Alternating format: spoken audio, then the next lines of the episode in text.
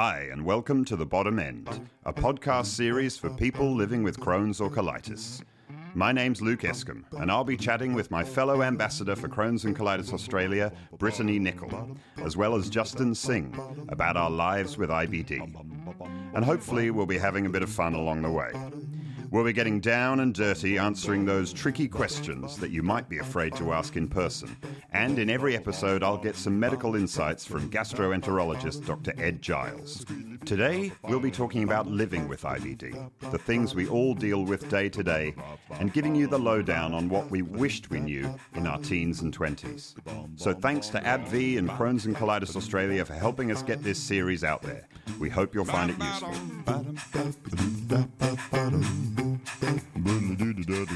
Hello and welcome to the bottom end with me, Luke Escombe. I'm here with Brittani Nichol and Justan Singh, and we're talking about living with Crohn's disease.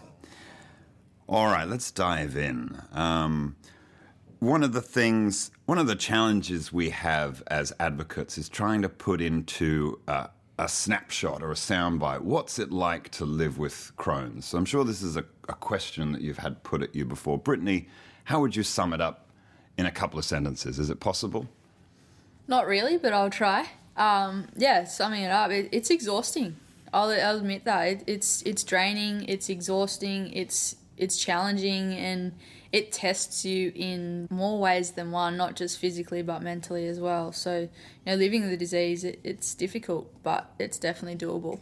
And, and Justan, let's talk about the physical landscape of Crohn's. Public toilets. What are you What are you doing on a daily basis? What's your physical activity Yeah. with Crohn's? It's like playing uh, leapfrog. Like you got to really plan uh, where your next toilet break is. So uh, especially when working, uh, commuting to the city, it's really hard um, to catch a train as well because you don't know when you're going to poop your pants. Um, yeah, and then also like uh, at work or like at school, going, I need to go to toilet like every five minutes. That's uh, that's always difficult. Um, but the yeah, also like hygiene. People pee on t- on toilet seats these days, like especially in the public, and you're like, I, I think that's been going on for quite a while. Oh. Actually, the peeing on the toilet seats. I don't. I don't think people have got worse over time. I think it's just a fairly standard thing, isn't it's, it? it's innate human. Does it happen in the girls as well? I've seen some pretty messed up situations in women's toilets, so I will say yes. I always assume it's like pink and beautiful and With like smells harps nice. playing. Look, there's a and lot that do, but like, Yeah, there's a lot that don't. You're like, what? How? Mm, don't even know how it happens. And and um, have you ever had trouble with um, like using a toilet in a restaurant? Have you had that situation of, of like, look, I need to go to the toilet right now. Can I use your toilet? And having this uh, conflict, Brittani, is that something you've come across? I have, yes, and there's situations where it's like, well, you haven't purchased anything from the restaurant or this line of business, so you've got to be a customer to use the toilet. I'm like, well, I'll just buy anything. Can I use your toilet now? What about you, Justan? Yeah, You had that? so it's um, initially it's very hard to have that conversation and, and saying, or even with bosses saying, "Look, I do go to the toilet quite a bit. Um, can you? Can we? Like, can I have some leniency?" So it's, it, yeah, it's hard. It getting used to having that conversation and having it pre-scripted and and, and practicing it uh, helps quite a lot. Yeah, have you found, um, was it something you feel at a job interview you need to mention uh, that you might need to go to the toilet a lot, Brittani? For me, it, yeah, it's hard. It's, it's almost like the dating scene. Like, when's a good time to bring it up? Um, but yeah, I, I've been very lucky with the employment history that I've had, and very accommodating with me having to use the toilet quite often. And um, I guess for me, it's one of those things of like, okay, well, I'm now working full time, but they need to understand that the, at the drop of a hat, I could actually end up in hospital, not just a toilet, but need an extended period of time off work. That shouldn't really be a big deal. Let's talk about things like stomach cramps, and I mean, let's see, let's let's do a checklist. Like, uh, who's who's suffered from stomach cramps before? We've all had stomach cramps, right? Yep. Yep. Abscess, Yep. Yep. fistula, Yep. Yep. stricture. Yep. Yep. We've got we, we've got them all. It's like a high five moment. We've Pretty had, much got all of them right now. Uh, am I missing any? Oh, the perforation. Has anyone had that? The sort of emergency. that. Uh, yeah. I think so. What are some of the ways you describe that that pain, that stricture, fistula, cramp pain, uh, Justan? Um, it's I often describe it like having uh, a knife jabbed into your into the side of you, or like uh, being pregnant or having period pain. Even though I've never had a period before because I'm a boy. We can we can relate. Yeah, we can relate. I'm like, Girls, yeah, we understand. yeah. And when someone goes, "I'm going through that time," it's really sore. I'm like, I know. I've We been there got with the you. period all month. Yeah. yeah. But then you just become immune to it. You're like, oh, yeah. Yeah. Do you feel like um, you get better at handling the pain, or uh, what? What? How, how do you how do you deal with the pain? I think it's not a matter of there's less pain there. It's more so, yeah, learning to, I guess, overcome that pain threshold. And it's one of those things, you know, you're in hospital. Give me on a scale of one to 10 what your pain number is. It's like, well, yeah, I might say a three, but someone else might be a 20. so it's one of those things that, um, yeah, it's learning to deal with it. And I guess after being diagnosed at such a young age, it becomes part of life and you learn to I guess, accept what it is, but then learning of other ways to try and switch off and focus on other things instead of necessarily the pain that's going on. And, we have good days and, bad days, don't we? What, what- what's a good day? You think? What, what do you? Um, has, has the, has your idea of what a good day is changed over time? Yeah, absolutely. Have your standards of a good day got better? Yeah, oh, absolutely. Like since I had my bag put on, uh, a good day, like every day is a good day, every single day because I have no symptoms. I don't experience symptoms. Uh, a bad day was um, before that having stomach cramps, waking up, vomiting straight away after having certain medications, then like having no energy and being forced to go to school, sitting in there, not being able to like concentrate, and then uh, having to go to the toilet, try and push out something that wouldn't like. I just want to sit down, go and push out a poo, but there's nothing that comes out, just like blood or like pus, and then uh, doing that every hour on the hour, and then uh, wanting to eat, and every time I ate, um, a couple of hours later, I would just feel jabbing pain in my gut, and then uh, not being able to sit down properly. And uh, because it was so sore, because I just had like an abscess removed, like the size of a golf ball from my bum. Mine was the size of a golf ball as well. I yeah. imagined it exactly, exactly The how same I one. Sounds it. like we've all got a good scar on our it- butt. yeah, absolutely. Was it one of those deals where it was the first abscess and you were embarrassed to tell anyone, and so you just let it go for weeks? Yeah, yeah. How, how old were you when that happened? I was 14. That was how I initially got diagnosed. Was that I went to a very strict school. We didn't talk about bottoms. That was one of the rules, and uh, and I was too embarrassed even to tell my mum. So three weeks, didn't say anything. We Being had at that war. too, Brittani. I have had that, yeah. Oh, uh, I'd never really suffered with abscesses up until, I don't know, maybe like 2012, 2013. And I had an abscess form while I was actually in New Zealand for an event, and I had to pull out of the event the day before I was to compete and ended up in hospital while I was over there. And I had that one happen, and then within a period of like 18 months, I probably had about another five more. And it was like, okay, well, I've had one. Now they're like, now I'm getting several. Like, how does this work? So how do how do you feel about having Crohn's now? Let's Justan uh, ask you. I absolutely love it.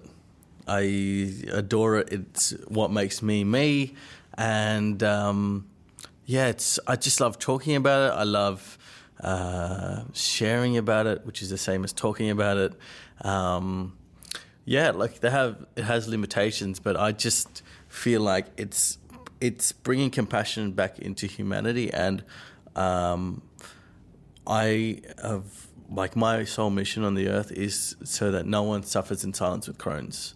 Like I don't want anyone to be that lonely little boy at school uh, or you know in isolation and or girl, right? Not gender, not excluding any genders here, but um, yeah, so that so that no one um, suffers with it, and it's the, it's it's amazing. It's a blessing because it makes me feel uh, appreciative of what I have. I wanted to just pick up something you said there about um, talking to the boys out there who feel lonely and isolated. It is it is necessary to talk specifically to them because statistically, um, I, I remember there was a national survey of people with IBD, and 85% of the respondents were women. And when you go to support groups, it's nearly all females. And the, just generally, um, women, girls seem to be much better at talking about it. Boys, even though 50% statistically of people with IBD are boys, men.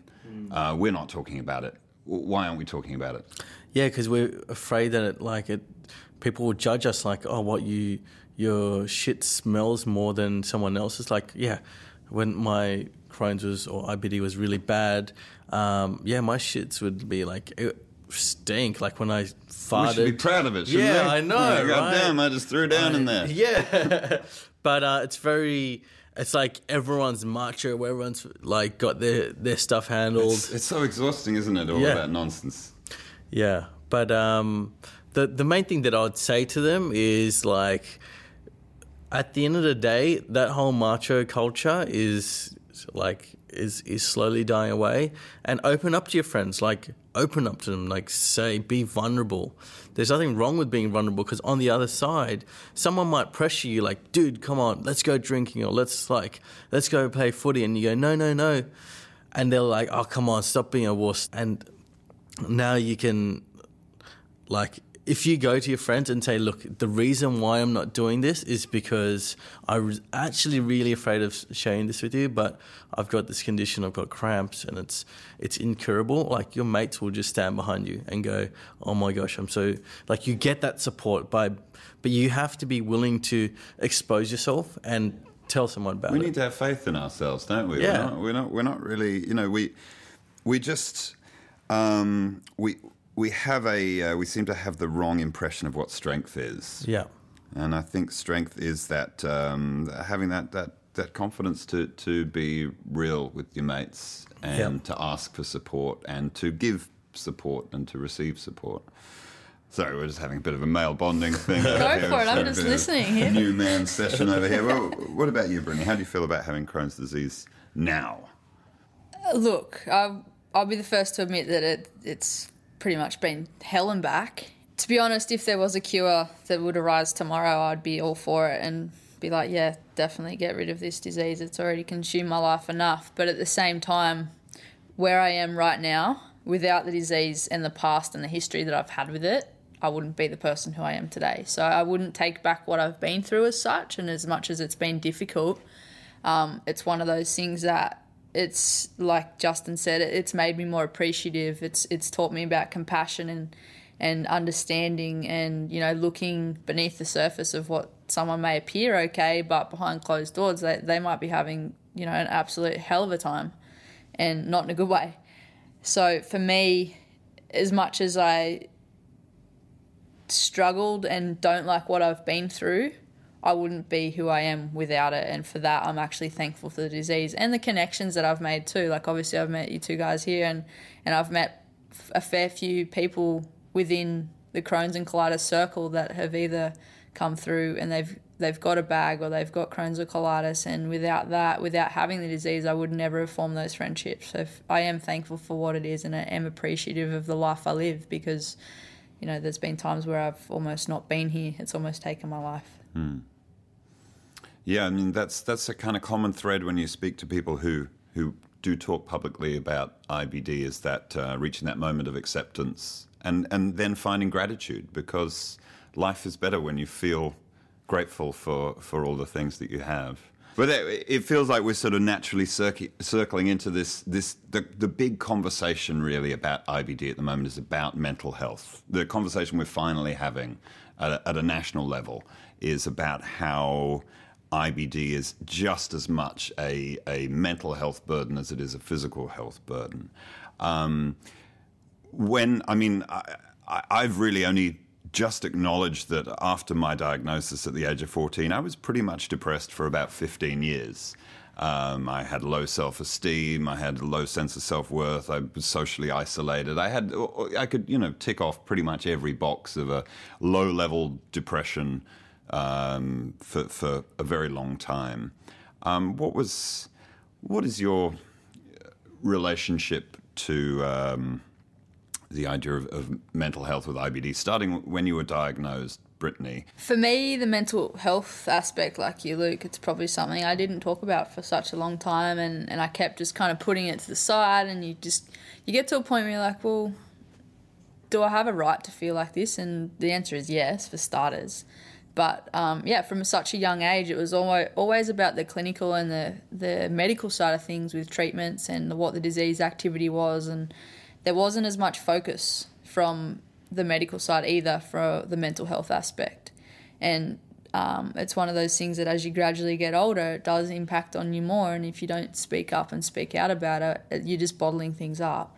And for me, it was like, even though I've always been quite open about my disease and my experiences and what I've been through, and I've had amazing support networks, I've still suffered from the mental impact.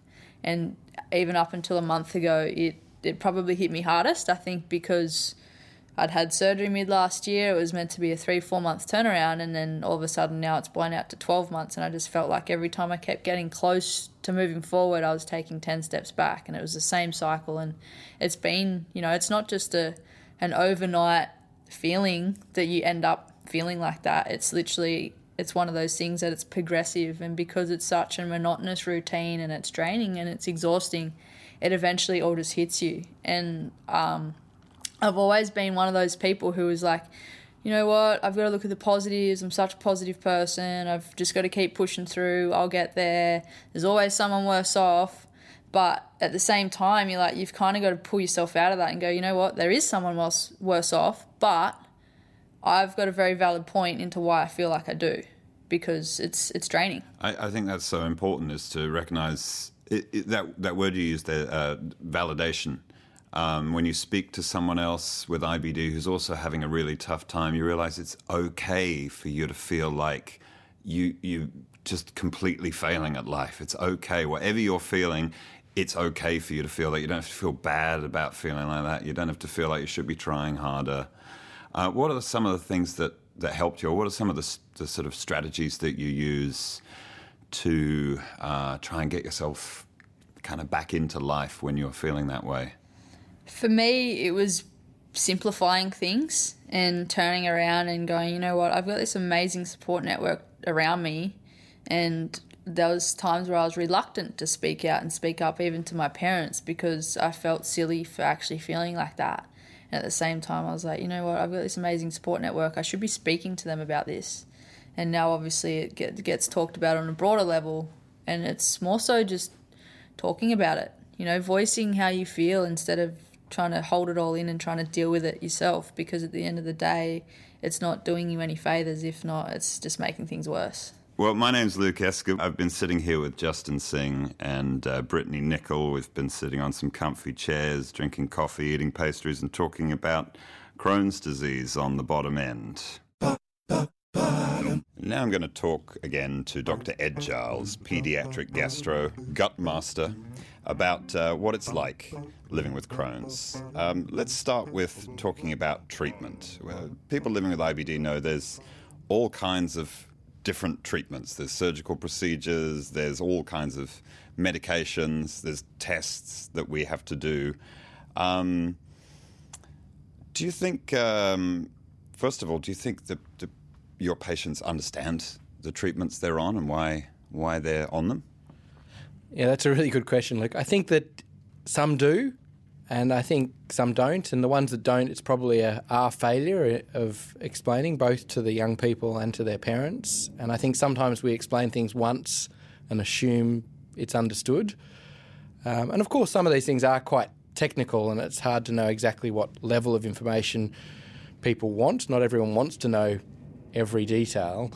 Um, and I think the other thing is that when you get to know someone with IBD, you don't, as a professional, know what treatment they're going to end up on. So it's this, you know, I keep using this word journey, but it is this journey that you go on together to find the right treatment for each individual patient and hopefully find a treatment that works for them, you know, in the long term that can keep them well. Is there a bit of experimenting at the beginning? Well, I think, yeah, I, probably wouldn't use that word.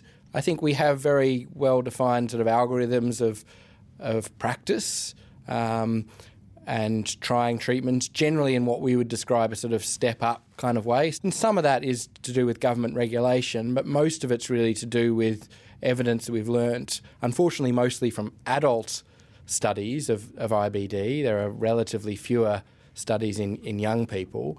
But I think we do have a lot of data, and most of that information is quite translatable into into young people. And so we, I think we know quite well what steps to follow. We just don't know very well what's going to work for any individual. So it is a little bit of trial and error at that individual level, although in a very well defined way. I think everyone who's been on medication for a, long term uh, worries about the safety of taking medications for a long time. How do you how do you yeah, this is concerns? in some ways I think this is the hardest thing for particularly pediatric gastros at the moment is balancing the risks of our medications because I think when we start them it can be very difficult to stop them, um, particularly when they're effective.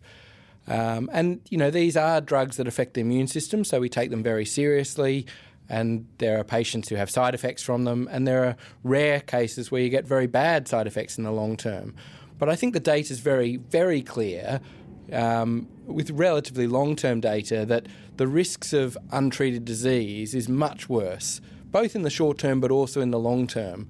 And I think that, you know, we have to be, you know, we have to inform our patients, but it can be very difficult when people are sick and you're trying to get them better, and then you're saying we're going to give this medicine and it might give you cancer, and then it's it's you know a very difficult situation.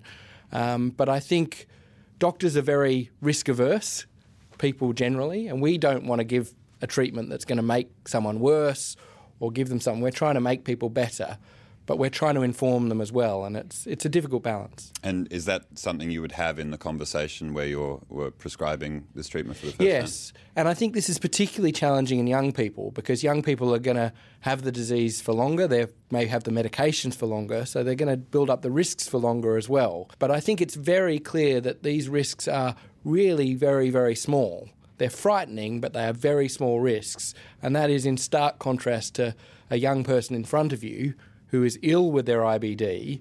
And not only are they ill now, that we know that over time with under treatment, you're going to build up complications, including surgeries, but also including cancers and things like that related to the IBD, not related to the treatment. And so I think we we are starting to understand risk in a long term way, but whether we're good at communicating that even to adults, I think, is not clear. And it's particularly difficult trying to communicate simultaneously to a young person whose idea of risk is probably more around what they're going to do on Saturday night than what's going to happen to them in 20 years, and their parents who have a very different perspective. Ed, not many people have quite uh, as extreme a journey as uh, myself and Brittani and Justan. There, there's many different types of uh, IBD experience. We all have a, a, an individual journey. Um, what, what is the difference w- between uh, severe and uh, more moderate IBD? Yeah, that's a really good point. I've been listening with great interest to you guys talking, and I think you've all had incredible stories to tell, but they are quite extreme stories in an IBD spectrum. I think definitely at the more extreme end of the patients that I would see. I think it's important that one thing that we're actually not very good at is predicting what sort of course people are going to have at that point. There are some clues sometimes about whether it's going to be a more milder journey or or the more severe end. But what is a, a, milder journey, would you say? I mean, we're talking about different physical symptoms. Now, because I deal with young people with IBD, as a general unfortunately, young people do have a more severe course. So we don't see as many of the genuinely mild, uh, particularly Crohn's disease, that you might see in, in later onset IBD. Um, but nevertheless, there is a spectrum that can run through from people that may only require you know, very mild medication, it would be unusual uh, for us to see patients who are diagnosed in childhood or adolescence who can get away with no medication. That would be unusual.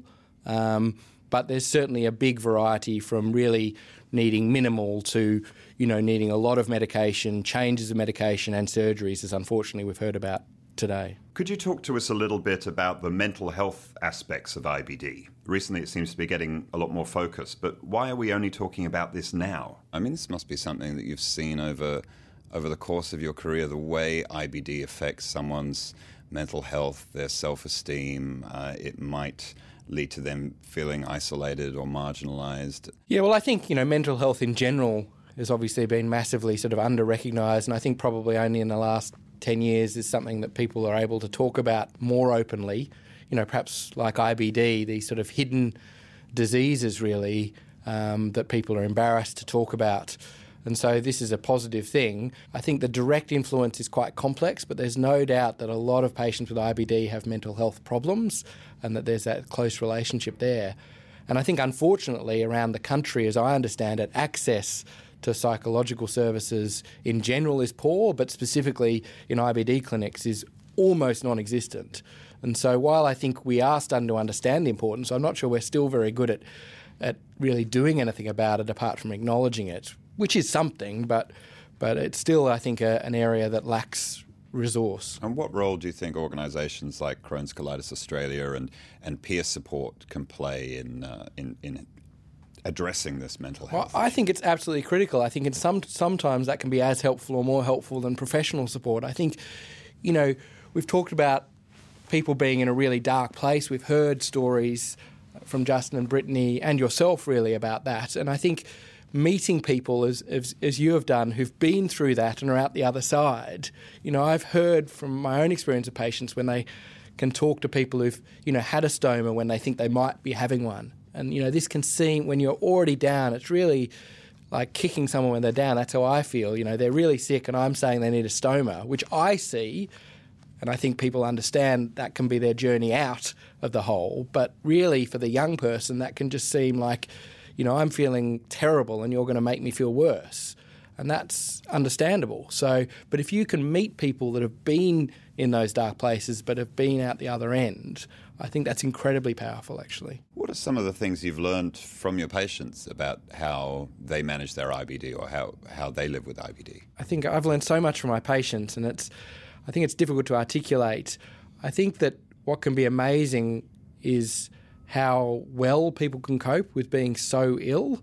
You know, we've talked about how puberty, I think, and, and school bullies, these are these are sort of normal challenges that can be difficult for anyone. And then you throw in being sick. We've heard about perianal Crohn's disease, which we haven't talked much about, but is really a particular challenge and relatively common in, in young people with Crohn's disease. And I think particularly horrific and, and embarrassing you know, I think you talk, you know, you certainly don't want to tell yes, your parents. Yes, the, the golf ball sized abscess. It was amazing. Justan and I had exactly the same description of that undiagnosed abscess. And I think these are really, you know, to have to deal with these things um, and being sort of being forced to grow up, I suppose, it, certainly in some ways, so much faster than their peers, having to, you know, talk about these things in a way that, you know, they don't want to. No one wants to talk about this stuff you know, outside of fart jokes when you're that age, but it's suddenly really serious. And so I think the way young people can cope, the way young people can comfort their parents, you know, it's really can be very inspiring, I think, to see. And then, and I think what I've sort of experienced is the way people grow up and do so well as young adults. Um, and we've heard like stories from uh, from Justan and Brittani uh, like that, sort of amazing stories. But uh, but I see that all the time. That was Dr. Ed Giles. Thanks so much, Ed. This is Luke Escombe. We've been talking about living with Crohn's with Brittani Nichol, Justan Singh, and Dr. Ed Giles here on the bottom end. Thanks so much for listening. Thanks for listening. And don't forget to tune in to the other episodes in our series for more insights, revelations, and general gut spilling. Hopefully, only the metaphorical kind. We hope that sharing our stories will help all of you out there who are living with IBD. And we'd like to thank AbbVie and Crohn's and Colitis Australia for bringing this podcast to the Crohn's community. Before we sign off, we have some legal statements we need to make on their behalf. Firstly, everything we said is intended for an Aussie audience only, and our experiences or the things that work for us might not apply to you. So nothing that we or even Dr. Ed says in these podcasts can replace the advice of your own healthcare professionals who understand your personal situation. If you want more information or advice on your specific situation or medical condition, please talk to your own healthcare team. They're the experts, not us, and not the interweb. And of course, all of our opinions and experiences are ours, and they do not necessarily represent the views of AbbVie and Crohn's and Colitis Australia, CCA. If you'd like to speak with someone about your management of IBD, then please contact CCA's IBD helpline on 1800 138 029. If you'd like any information from AbbVie, please contact their medical information team at medinfoanz at abv abv.com. That's M E D I N F O A N Z at abv.com or call 1 800 043 460. Podcast ID AU IMM 190034. Produced in May 2019. AbbVie Pty Limited, Mascot, New South Wales 2020.